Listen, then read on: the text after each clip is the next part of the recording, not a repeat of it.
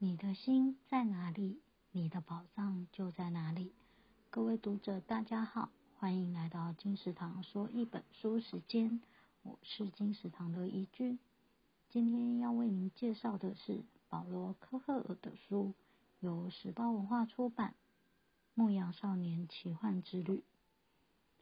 一位西班牙安达鲁西亚地区的牧羊男孩追寻梦想，前往金字塔的历程。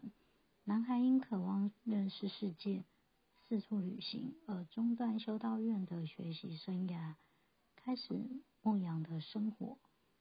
牧羊少年因缘际会遇见了萨尔国王，非洲的水晶商人，前往绿洲的骆驼商队，炼金术士。历经种种考验与数种发展另一种生涯的可能，少年人凭着毅力、热情与坚持，不管绕多少路，做多少调整，仍未忘却自己的初衷，朝向梦想前行。